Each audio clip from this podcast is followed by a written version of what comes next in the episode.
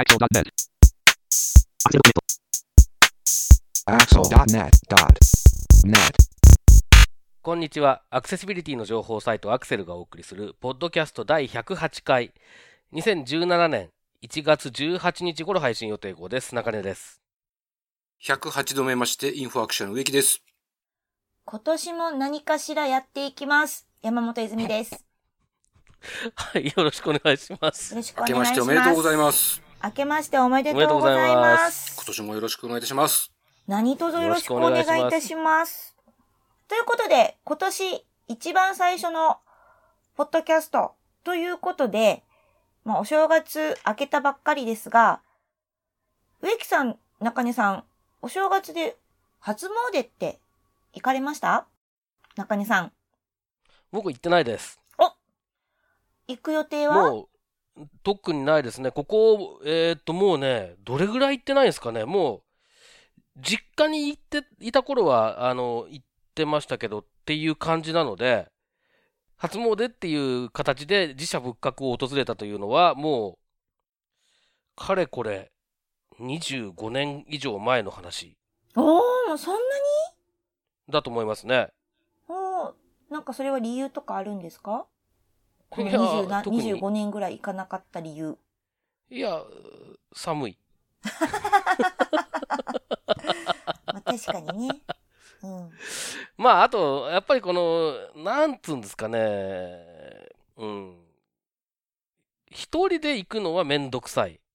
うん。っていうのがまずありますね。人も多いしね。はい。で、じゃあ、初詣行こうっつって、えーあ、まあ、要するに友達が少ないわけですね。はい。いやいやいや、あの、そういう、あの、返しに困るようなことはやめといてください。はい。そういう感じです。なるほど。はい。植木さんは今年、初詣行かれました？はい、元旦に行きました。おみくじしました？えー、っと、毎年おみくじというか、うん。あの、生年月日、誕生日でなんかこう、売ってるやつ。を、今年も買おうと思ったら、はい。今年は売ってなかったので、はい。じゃあ普通のおみくじにしようと思ったんですが、はい。なんか、おみくじの箱がうん。空になってきたようで、神社の人がはい。ビニール、ビニールに入ったはい。おみくじをどっさりと箱の中にはい充填しているところを目の当たりにし、ええ。うーん。そう、これを見てしまうと、これにお金を払うのは気が引けるというか、萎えたのでやめました。なるほど。そんな感じです。お金ありがとうございます。はい。あの、私はですね、あの、いつもは日にちをずらすんですけど、今年はたまたまお正月に大阪の実家に帰ったので、で、突然2日の夜にうちのおかんが、東大寺に行きたいって言い出して、奈良なんですけど、大仏の、うん。はい。で、東大寺、奈良の駅から東大寺まで10分、15分なんですけど、で、その後に、あの近くって、春日大社もあれば、興福寺もあったりとかするうん、あので、りますね。うん。なので、えー春日大社に朝一、朝もね、普通に行ったら絶対混んでるってのが分かってたんで、朝7時に起きて、あ、7時違う違う、7時に家を出て、行くっていう 強行手段で行ったんですけど、それは正解やったんですけど、世界遺産春日大社でお参りし、そのまんま歩いて東大寺に行き、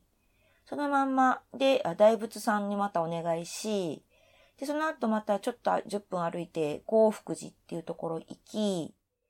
そしてその後、どうしようかなと思ったら、またうちのおかんが突然、法隆寺に行きたいって言い出して、マジかって言って、で、法隆寺まで行って、まあ結構法隆寺までも、電車で10分とかなので、そんなに遠くはないんですけど、ということで、1日、半日かけて世界遺産3つ回るっていう、奈良すげ。え。で、京都と大きく違うのが、奈良って、京都は平安時代以降じゃないですか。奈良のところの全部書いてあるのが、飛鳥時代とか、白王期とか、もっと、もわけわかんない時代なんですよ。仏、あの、建物とか仏像とかが。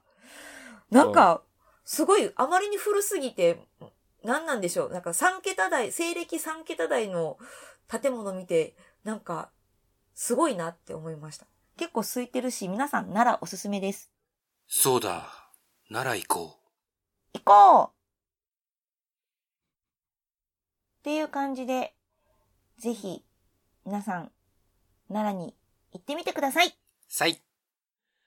はい、えー、ということで、今回はまあ、あの、1月はですね、えー、最初の週はちょっとお休みということで、えっー、毎年そうなんですけれども、え、1月のポッドキャスト配信は今回1回だけになる予定です。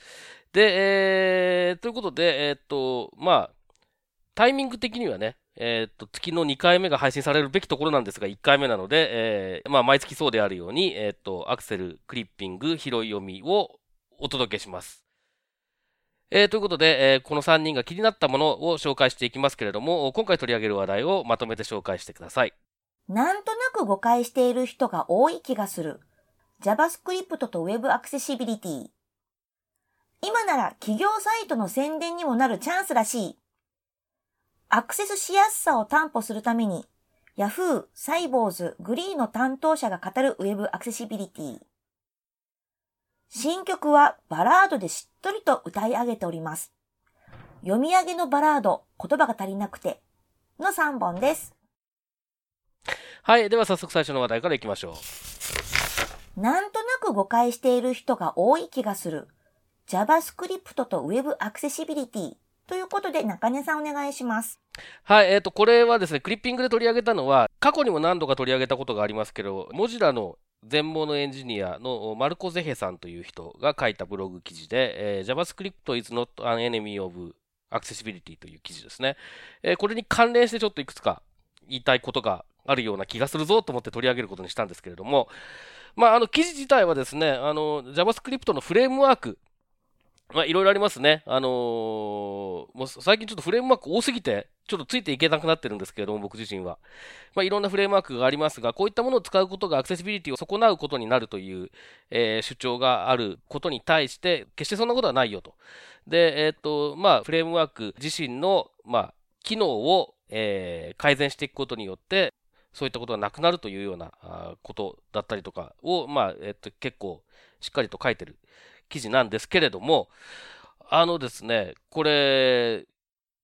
このフレームワーク、JavaScript のフレームワークがアクセシビリティを損なうことになるっていう主張以前に、そもそも JavaScript がアクセシビリティを、えー、下げることになると思ってる人というのがなんか未だにすごく多いような気がちょっとしていてですね、それがあんまり良くないなってずっと思ってるんですね。で、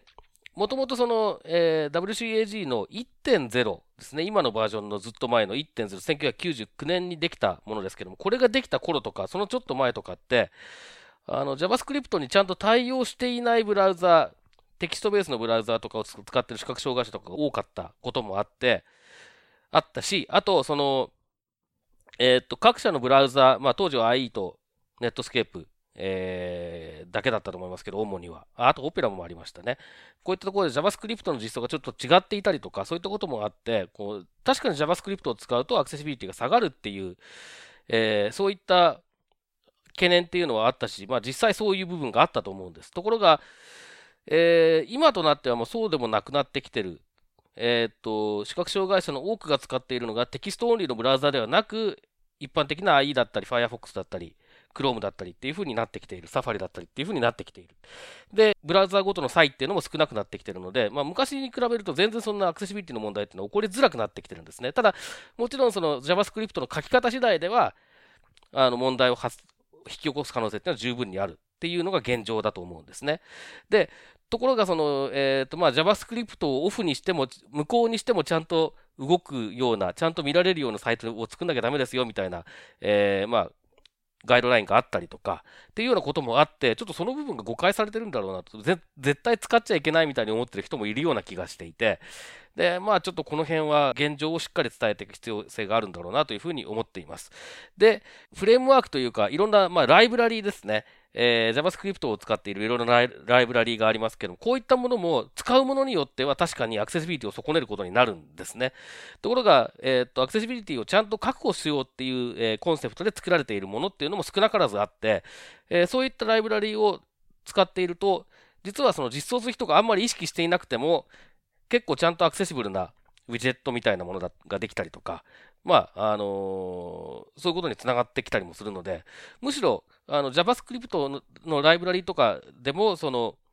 積極的にアクセシビリティに対応しているものを使っていくことによって、アクセシビリティを高めていくこともできるっていうこともあったりするので、まあ、この辺ちょっと、えっ、と、一回、どういったライブラリーだったりとか、フレームワークがあって、どうい、そのうちのどれが、えーどのくらいアクセシビリティ対応をしっかりしできているのか、えーというようなことをね、えー情報を整理してみる必要性もあるのかななんていうことも思ったりもしました。というお話です。はい。えっと、フレームワークっていうのは、そのブートストラップとかそういったものっていうことですか？今更ですけど。これは多分もうちょっとひ、えっ、と、ブートストラップとかよりは、ブートストラップってどっちかというと、あんまりその JavaScript 関係ないじゃないですか。うんえーっと CSS な感じですね。CSS に寄ってる話ですよね。で、はい。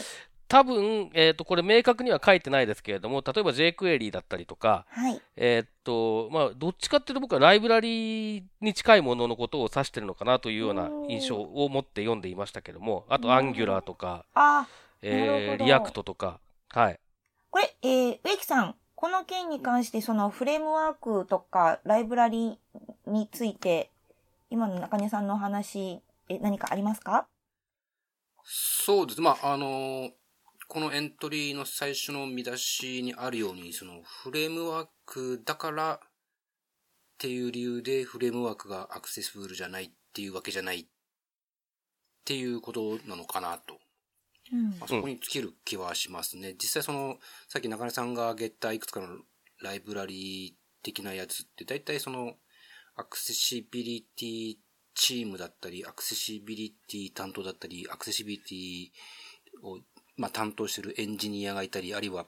プラグインがあったり、結構そのアクセシビリティをもうデフォルトで標準で組み込むっていうのが結構増えてきてる、年々増えてきてる気がするので、もちろんそうじゃないやつを使うと、とんでもないことにもなり得るんでしょうけど、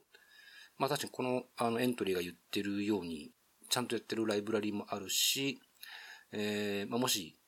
あまり良くないやつがあれば、それはどんどん声をかけて、みんなでアクセシブルにしていこうよ、みたいな、なんかそんな感じになるといいなという気はしますね。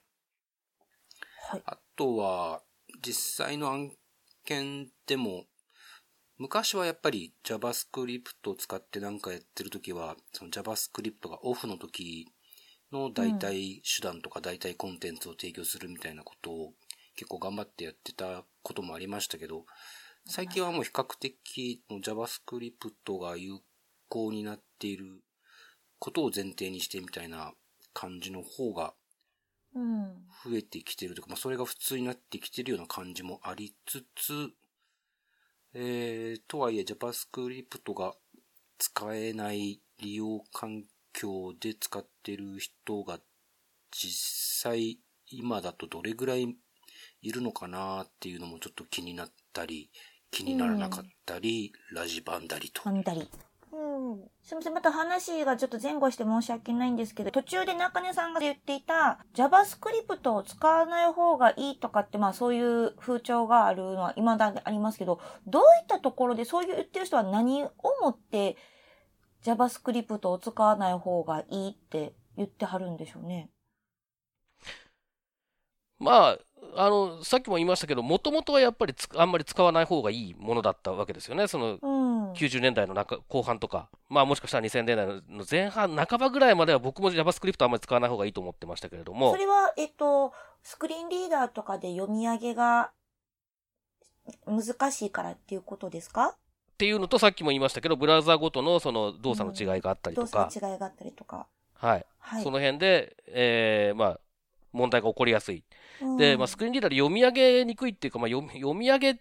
だけじゃなくて、うんその、動的な、えー表示の変化みたいな部分うん。の制御が、うん。えーっと、スクリーンリーダーちゃんとでき、できない、あるいはできてても、スクリーンリーダー自体がそれを認識できないとかみたいなことがあったりとか、いろいろ、まあ、えー、あるんですけれども、それをなんか未だにずっと言い続けている人がいるっていうことなんでしょうね。言い続けてるっていうか、まあそうだっていう、その、そうその知識がアップデートされてなかったりだったりとか、まあ、それをだから僕らも、今は昔とだいぶ違うんですよって話をあんまりちゃんとしてない気もするんですよね。うん。だあと、例えばその視覚障害がある、えーユーザーの中にも、あの、まあ、もともとそういう知識で聞いちゃって、えーだから JavaScript とテーブルとフレームはダメみたいなのを 最初に知っちゃったから、今でもそういうふうに言い続けてる人とかいうか、そういうふうに思ってる人とかっていうのも多分いるんだろうなっていう感じもするし、うんうん。だからそこはやっぱり、なんていうんですかね、えーっと、状況、実装状況とか、まあ、それそれは、えーブラウザーだったり、スクリーンリーダーだったり、支援技、まあ、その他の支援技術だったりですけれども、の実装状況っていうのが変化し続けてるっていうことを、うん結構忘れがちなのかなっていうのはありますよね。そうですね。これはなんかアクセシビリティに関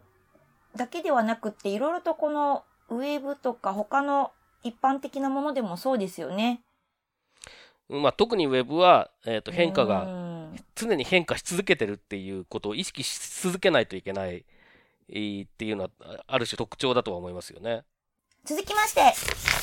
今なら企業サイトの宣伝にもなるチャンスらしい。アクセスしやすさを担保するために、Yahoo、サイボーズ、グリーの担当者が語るウェブアクセシビリティ。ということで、これを私が取り上げてみます。こちらはですね、マイナビニュースの記事になります。そして、ウェブアクセシビリティのいろいろと集まりのところでは、大概顔を見かける、Yahoo の中野さん、サイボーズの小林さん、グリーンの角さんの3人の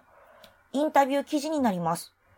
で、この3人は、それぞれの会社でアクセシビリティの啓蒙活動を行っていたりとか、アクセシビリティのお仕事をされてらっしゃる方なんですけれども、自分たちの会社のサービスをいかにウェブアクセシビリティに対応させるかというところ、いつも、えーお仕事でされてらっしゃる方々です。で、ここで、えーすごく楽しいなと、すごい面白いなと思っていたのは、やはり社内で啓蒙活動とか、えー上の方にこういうことをやっていきたいって伝えるときに、えお金には、の数字としての計算とかですね、資産として、えー伝えにくいっていうところがあって難しいって話もあったんですけども、途中で、やはりウェブアクセシビリティに対応することで、品質を保証するっていうところを、ポイントに、いろいろと社内でお話をされているって話がすごく面白かったなと思いました。これは、三井リンクスの木立さんがずっとおっしゃっていることと同じで、やはりサービスを提供しているということは、見た目とかコンテンツとか、えー技術的なことだけではなくって、品質を保証するっていうところを、ちゃんとサービス側として持っている、そういった意識でいるっていうことがすごくいいなと思いました。で、もう一つ、途中で面白かったのが、ウェブアクセシビリティをとを取り組んで上で、小林さんが今、この時点が最大のメリットだっていうふうにおっしゃってるのもすごく印象的でした。例えば、うちの会社のサービスはウェブアクセシビリティに対を頑張ってますよっていうふうに言うことで、こういった記事に取り上げられたりとかっていうふうなことがあって、えー会社の取り組みだけではなくて、ウェブアクセシビリティというのも知られていくし、会社の活動もウェブ、ネットを通じて周知できるっていうのがメリットだって、これすごい、やっぱこれすごいなと思ったんです。今やっておくと、取り上げられやすくなるので、あとは会社のイメージにも大変いいんじゃないかなと思ったので、今後ですね、いろいろと今年、自分とこの会社とかサービスをウェブアクセシビリティやりたいのに、どうやって上司の人とかチームに説得しようかなっていう時には、ここをポイントとして押さえて攻めていけばいいんじゃないだろうかっていうふうに思いました。で、最後に、えーこの記事の最後にか、えー、さんが、グリーンのカクさんがすごくいいことを言っていて、ウェブアクセシビリティの対応は0か100かではないので、焦らずご自身が対応可能なところから担当して、継続的に取り組んでいくことが良い結果につながると思います。っていうふうに言ってたので、まさにそれだなと思ったので、ぜひ、えー、この記事をですね、えー、確認して、いろいろと役立てていけいけたらなというふうに思いました。ということで、以上なんですけども、中根さん、この記事で気になったとことか、共感できるところとかってありました？うん、まあなんか、気になったとか共感とかっていうのとはちょっと違いますけど思ったよりも、その、なんていうのかな、社内での、うん、広めていくっていう部分に、僕はもっと苦労してるのかなと思ったんですけども、意外とそうでもないなっていう印象を受けたんですね。まあもちろん、実際にどれぐらい苦労してるかっていうのは、これだけじゃ伺い知れない部分もあるんですけれども、あのー、やっぱりその、特に直接コードに触れる人たちの中で、うん、えー、そういう意識が高いかったりすると、うん、あのー、意外とうん、やり、やっていきやすい部分なのかなっていうことはちょっと思ったりしましたね。うん、で、まあ、あとはやっぱりその、いずいずも言ってた最後の、えー、カクさんの話の通りで、で、ちょっと言葉を変えて言えば、えっ、ー、と、通常のワークフローの中にどれだけ突っ込んでいけるかっていうところだと思うので、うん、まあそこは本当に工夫次第かなっていう気もしました。それができれば、できちゃえば、まあ結構、あの、当たり前のようにやっていけることなんだろうなっていう、えー、感じですね。そうですよね。植木さんはこの記事に関して何か気になるところとかありました？そうですね。まあ、あの、去年1年振り返った時の一つの大きな特徴が、やっぱりこの3社さんとか、あとまあサイバーエージェントさんみたいに、はい、いわゆるウェブサイトじゃないウェブ。で、アクセシビリティの取り組みを進めている企業がこう出てきた。まあ、えー、もう前からやってたのも含めて、こう、表に出てきたっていうのがなんか、えー、去年は印象に残っていて、ただサイバーエージェントさんなんかは、スクリーンリーダーのユーザーさんでユーザビリティテストをやったりとか、なんかそういう検証とかやったり、勉強会やったりとか、結構やってらっしゃるっていう話も聞きますし、なんかこういう、えー、なんでしょうね、ウェブサイトじゃないウェブの取り組みとかもどんどん、いろんな会社さんがどんどん取り組んでいくようになるといいなと思いましたし、今年はそんな一年になってほしいなと改めて思いました。続きまして、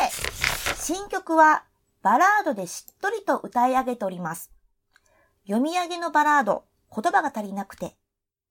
植木さん、どうぞまあ、僕が歌うわけじゃないんだけどね。あの、まあ、えー、12月といえば、えーまあ、メルマガの方でも紹介しましたが、ウェブアクセシビリティのアドベントカレンダーが今年も、えー、ありまして、まあ、いろんな面白い記事、たくさんあったんですが、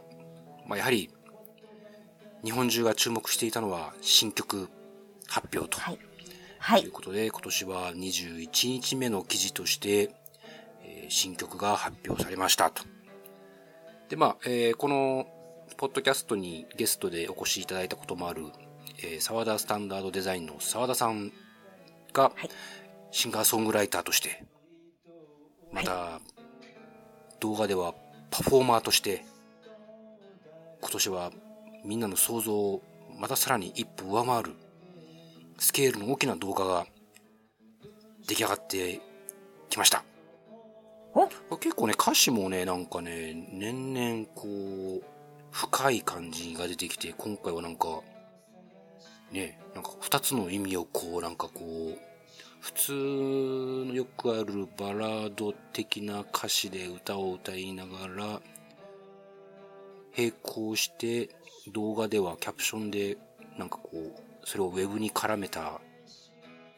ストーリーも同時に展開してと、こうなんかですね、動画のビジュアルのクオリティもすごい、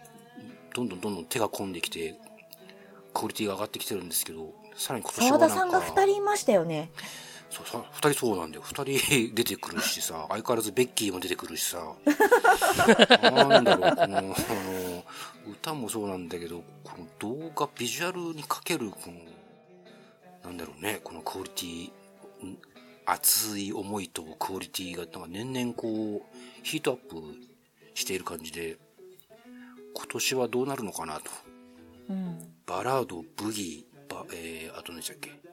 ブルースかブ。ルース。ブルース。次はなんだろう、ルンバかな。歌謡曲とか、ね、いや、次はラップですね。ラップか。流行ってますからね。多分、あの、こういうスローテンポな感じのやつはもうやり尽くした感じがあるので、どっちの方向に今年は行くのかなと。うん。まあ、まだ1月ですけども、はい。年末12月が楽しみで。はい。えーこんな感じで、おそらくどこかで聞いているであろう澤田さんにプレッシャーをかけてるわけですが、本気と書いてマジと呼んでほしいですよね。そうですね。まあでも本当にあの、去年澤田さんは地元の岡山でもグランプリを獲得してチャンピオンベルトをなんか獲得したみたいなこともありましたし、はい。えっと、それはあの、岡ウェブアワード2016というイベントですね。岡山の、まあ、ウェブ系のコミュニティ、勉強会なんかをやってる、結構岡山はなんかそういうコミュニティがね、そうですね。活動的というかアクティブなんですけど、あそこでグランプリを取ったと。うん。専門学校ではアクセシビリティの授業をやって愛と平和を説いているという沢田さんですが、えー、メルマガの方でこの生徒たちにどういうふうに愛を説いているかについては熱く書いてもらう予定になっておりますので、こちらも交互期待と、えーいうことで、ただ、井原さんのゲストライター、井原さんの原稿がなかなか終わりませんので、えー さその次は沢田さんの予定なんですが、はい。いつ沢田さんの、えー愛についての熱い原稿が読めるかは、えー井原さん次第とはい言っ。たところですが、はいまあ、一応その前振り的な感じで、こちらのですね、バラードも聴いていただき、またちょっと歌詞の方にもですね、注目していただいて、えー何度も何度も繰り返しご覧いただきたいバラードでございます。はい。では、ここで、その、バラードを聞いてみましょはい。では、お聞きください。沢田スタンダードデザイン。読み上げのバラード、言葉が足りなくて。いつかの写真に添えた言葉はお前に読んでほしくてああでもお前は同じ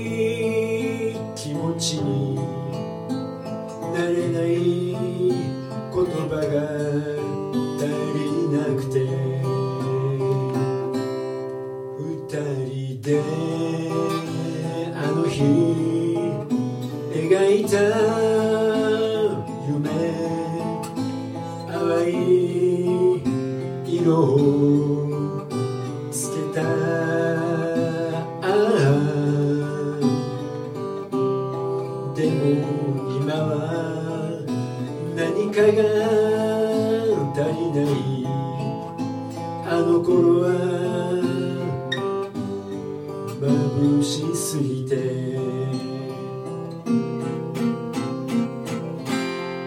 つもお前に届けたいのさ。この気持ちこのメロディー。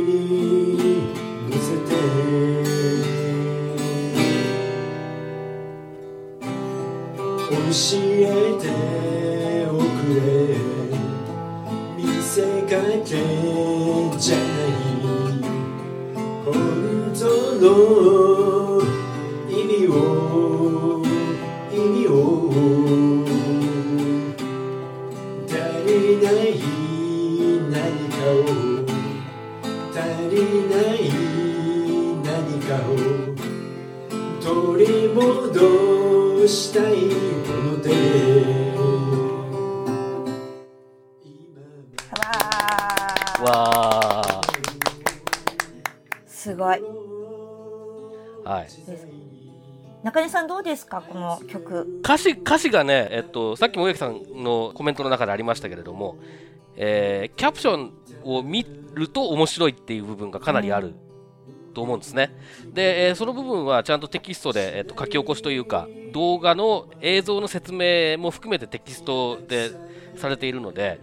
まあ、非常にアクセシビリティの高い形で、まあ、これ例年そうですけれどもね、えーされていて、これをあらかじめ読んだ上で聞く、もしくは聞いた後にこれを読むと、えー、といろいろと想像が膨らんで、えー映像が見えない人でも楽しめる。そんな風になっていてまあすごいなと思いました。でまああのーえー中年中年の、えー男が2人みたいなキャプションになってたんですけれどもこの2人目は誰かと思ったら澤田さんなんですね2人目もも。はい、この辺りがなかなかね、あのーまあ、どこまで説明するのかって難しいなって思いました、今、いろいろきあの聞きながら、まあ、あの読んでたりして。はい。ということで、本日のポッドキャストは以上です。はい、どうもありがとうございます。また次回です。またねー。ドリル？さよならせんのかい。せんのかい。ボイスオーバーオン。は、太めの、肩腰系で弾力あり、手切り特有のばらつき感が、口の中で、いいアクセントになっている。2時間かけてきた甲斐があった。ボイスオーバーオフ。教えておくれ見せかけじゃない本当の意味を意味を足りない何かを足りない何かを取り戻したいこ